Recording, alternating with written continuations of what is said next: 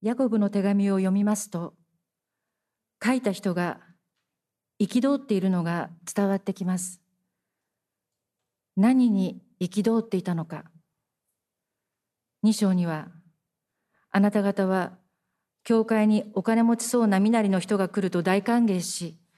貧しい人が来るとひどい扱いをしている。差別をしている、分け隔てしている。それは間違ってはいませんか？という問いがあります。教会がそんなあからさまな差別をしていたのかと思いますが、教会の歴史は差別とは無縁ではなかったこと、ある時には差別を助長、正当化してきたことを、この礼拝でもお伝えしてきました。手紙を書いた人は、差別をただ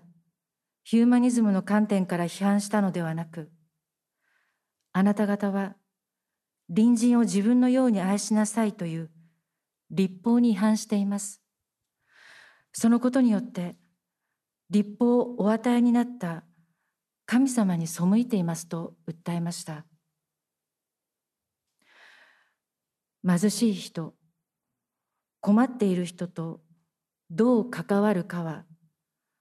神様への信仰の問題だと手紙は続けていきます。もし兄弟あるいは姉妹が着るものもなく、その日の食べ物にも事欠いているとき、あなた方の誰かが彼らに安心して生きなさい、温まりなさい、満腹するまで食べなさいというだけで、体に必要なものを何一つ与えないなら、何の役に立つでしょう。信仰もこれと同じです。行いが伴わないなら、信仰はそれだけでは死んだものですと続けます。言った本人も口先だけで何か言っても何の役にも立たないと分かっていたはずです。私が何か言えば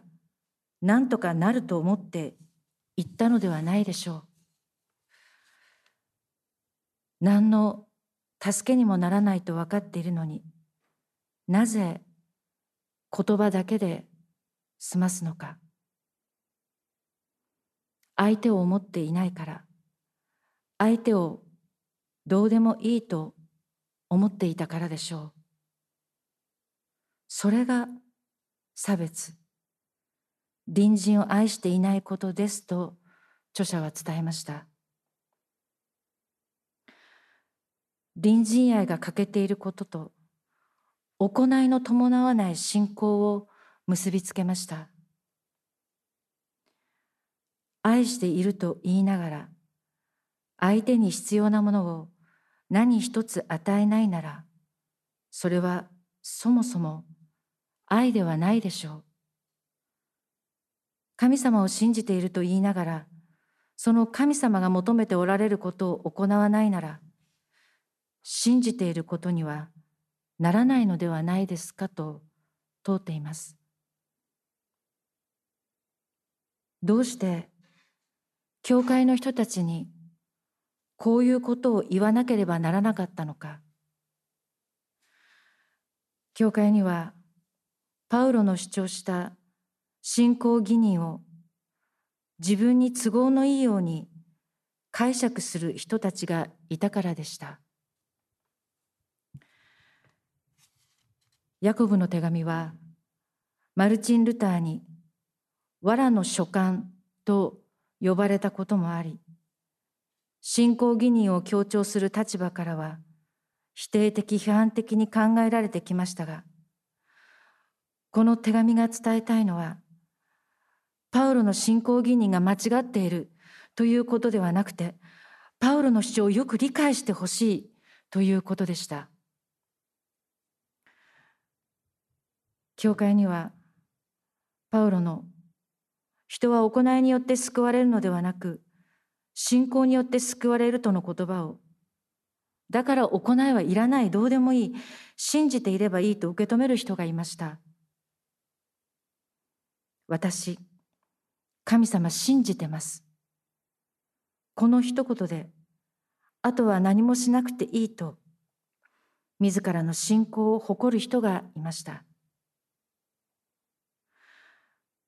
パウロはそんなことを言っていません。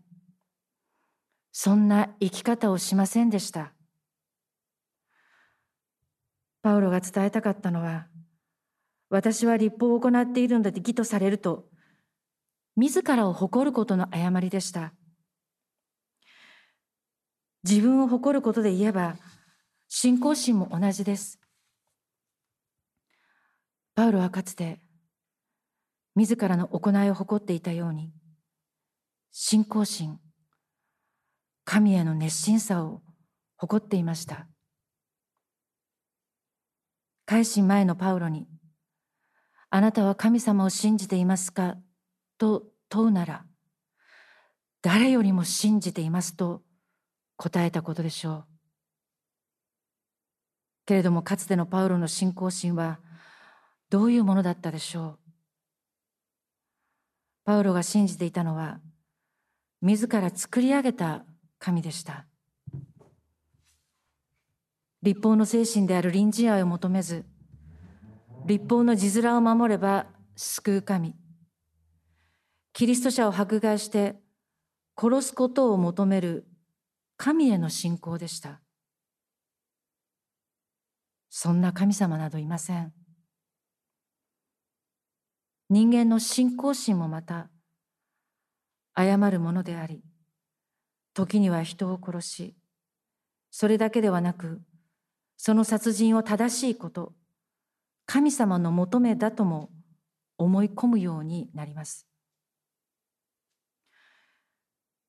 ヤコブの手紙が宛てた教会の人々が誇っていた信仰の対象はどんな神様だったでしょう？みんなイエス様を信じて洗礼を受け、キリスト者になった人たちのはずです。皆、聖霊をいただいているはずです。それなのに、この世の基準で人を分け隔てしていました。信じるべきイエス様を見失い、この世の基準を神とするようになっていました現在のロシアによるウクライナ侵攻はプーチンの戦争だとよく言われていますが皆様ご存知の通りロシア正教会のキリル総主教の戦争という様相も帯びています二人ともにウクライナという国ウクライナ正教の独立を許さず、自らの支配下に置こうとする戦争です。キリスト教以外の人々から、キリスト教という宗教は一体何をやっているのだと、そうツッコミを入れられるようなことをしています。でも二人とも固く神を信じているということでしょう。かつてオバマ大統領の時代ですが第二次世界大戦勝利を祝う元連合国側の国際的な式典で原爆投下の映像が映し出された時原爆投下によってやっと日本が降伏し第二次世界大戦が終わったという解釈も世界では一般的ですからオバマ大統領をはじめ他の指導者たちはその原爆投下のシーンを見て拍手をしている。そういう映像を見たことがあります。けれども、プーチン大統領だけは下を向いて胸で十字を切り、その姿は原爆投下をしたアメリカに対するなんと残酷なことをというこれ見よがしのポーズだという解釈もありますが、当時は死を悼む思いもあったかもしれません。聖霊をいただいているキリスト者がなぜこの世に倣って差別をしたり、自らの欲望を満たすようになってしまうのか。私たちがいただいている聖霊なる神様は、そんなに無力な方なのか。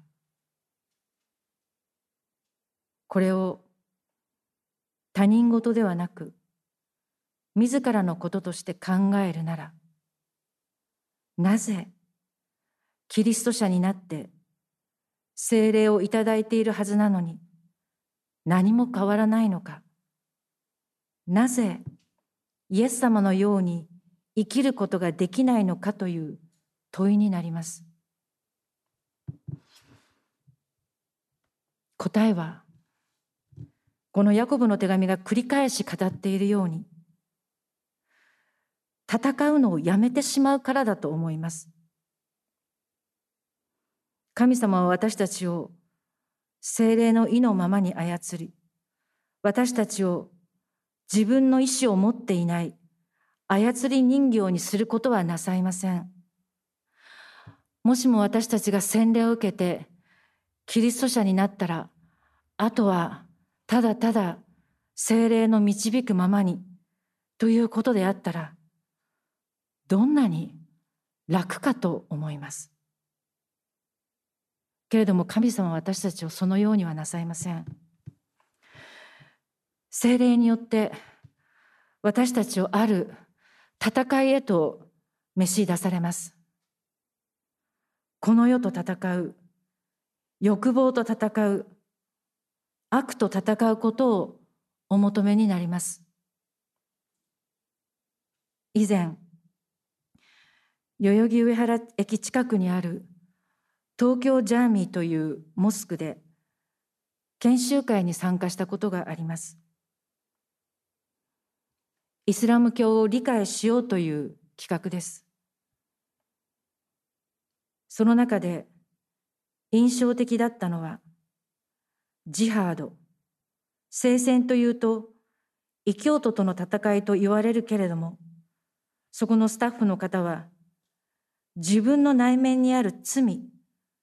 悪との戦いだと説明してくださいました。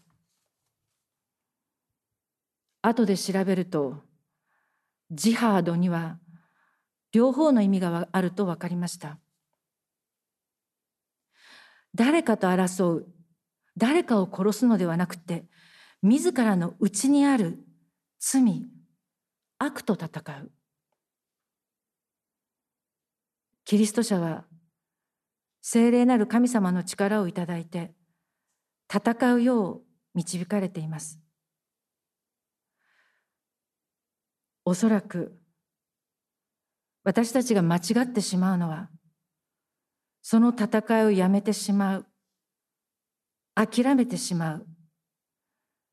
戦うのを忘れてしまうからなのだと思います。この世の思いに自分を明け渡してしまう。怒りに自分を任せてしまう。神様を、神様の言葉を忘れてしまう。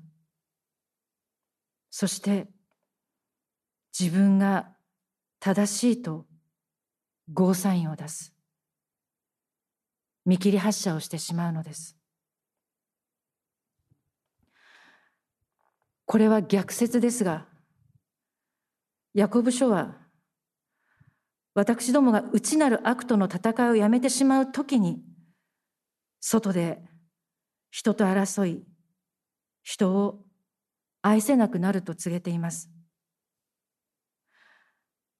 愛することができない。許すことができない。けれども主は愛することを求めておられる。許すことを求めておられる。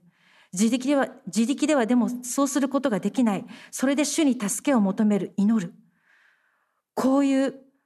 私どもの内なる戦いを放棄してしまったとき、私どもはもう人との間に平和を作ることができなくなってしまうのだと思います。洗礼を受ける前、ある宣教師から、キリスト者の生きる場は、プレイグラウンドではなくバトルフィールドだと聞かされた時誰と何と戦うのかよく分かりませんでしたがこれは私どもが一生続けるように求められる内なる戦いのことなのでしょう。この戦いは厳しいものですが、神様が私たちの味方になってくださっています。パウロも、そしてヤコブも言う信仰は、私たちの誤ってしまう信仰心ではなく、行いも信仰心も破れてしまっている、そういうものを神様は憐れんで、味方になってくださると受け入れること、喜ぶこと、感謝することです。パウロの言った信仰というのは、私たちの信仰心などは当てにならないダメだけれども、神様はそんな私たちを見捨てずに救ってくださるという希望のことです。ヤコブ書はこのような素晴らしい方にある希望を与えられているならば、それは行いに現れるでしょうと、アブラハムの例を挙げます。創世記15章は、アブラハムが神様に不満を言うところから始まります。神様は私に、あなたを大いなる国民にすると約束なさったけれども、待てど暮らせど後継ぎは与えられない。だからあなた、あなたは私に子孫を与えてくださらなかった。だから自分で算段して家のしもべが後を継ぐようにしましたと神様に向かって言いました。すると神様はアブラハムに夜空を見せ、天を仰いで星を数えることができるなら数えてみるがよい。あなたの子孫はこのようになると言われました。アブラハムは神様を信じました。神様はそれを彼の義と認められたとあります。その後、100歳でアブラハムはイサクを与えられます。ところが創世記22章では、神様がそのイサクを焼き尽くす捧げ物として捧げるよう命じます。一体どういうことなのか。しかし、アブラハムはイサクを連れてモリアに向かいます。イサクの焼き尽くす捧げ物にする子羊はどこにありますか？との問いに、アブラハムは神が備えてくださると答えました極限の状況の中でいよいよアブラハムがイサクをほふろうとしたその時見つかいがアブラハムを止めます神が子羊を備えていてくださいましたヤコブ書はアブラハムは神様を信じ、そしてイサクを捧げるという行いをした。神様を信じるとは、その神様の言葉に従う行いが伴うと明らかにしました。アブラハムには神様との生きた関係がありました。私たちが読んでいる新共同訳聖書には、端末に聖書についてという解説があり、その冒頭に、私の仕えているイスラエルの神、主は生きておられるとのエリアの言葉が掲げられています。そして、神は生きておられる。ということが聖書の全内容を表していると言います。私たちを導いてくださった神は、エリアの神でもあります。エリアを生かし、導いた神様が、実は今生きておられ、この私たちを導いておられます。そのような生ける神様と出会い、結びついているとき、私どもは神様信じていますとだけ言って、あとは神様の求めを無視して生きることはありません。17世紀、後に経験主義、何かを体験するだとか経験するの経験ではなく、経験なクリスチャンなどという時に用いられる言葉ですが、経験主義と呼ばれる運動がドイツから始まって各地に広がりました。始まった理由は、キリスト教の宗派対立が30年戦争という大きな戦争にも関わったことへの反省また当時の教会が硬直化していることに対して聖書に忠実に自分の内面を見つめそれぞれが信仰の世界を築こうとしたことなどが挙げられます。この世的なことから離れて内面に向かう。ともするとこういうことは宗教が各人の心の問題だけに歪償化されてしまうと受け止められることがあります。キリスト教はただの心の宗教になってしまったのかと言われることもあります。けれども歴史は全く違うことを示しています。経験主義を始めた代表的なシュペーナーという人にしろフランケという人にしろツインゼンドルフという人にしろそしてジョン・ウェスレーにしろ彼らは社会福祉活動教育具体的には貧しい人たちのために学校を建てたり、児童養護施設を整えたり、伝道を熱心に行うようになりました。これも逆説です。私たちが内面に向かい、生ける神様と交わりを持つとき、そこで突き抜けて隣人へと向かうことになります。生ける神様から生きた信仰をいただくことになります。神様に向かって祈ることが隣人に向かうことになりました。ヤコブ書の宛先の教会は生ける神様との関わりが薄れていたのではないでしょうか生きている神様から隣人へと向かう愛をいただく私たちは生ける水の源である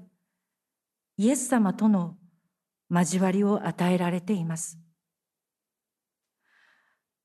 悪と戦う力を与えていただいています。求めるのではなく、与えるものにしようと私たちを導いています。祈りの中で生ける神様に向かい、隣人へと向かう、そのような愛をいただきたいと願います。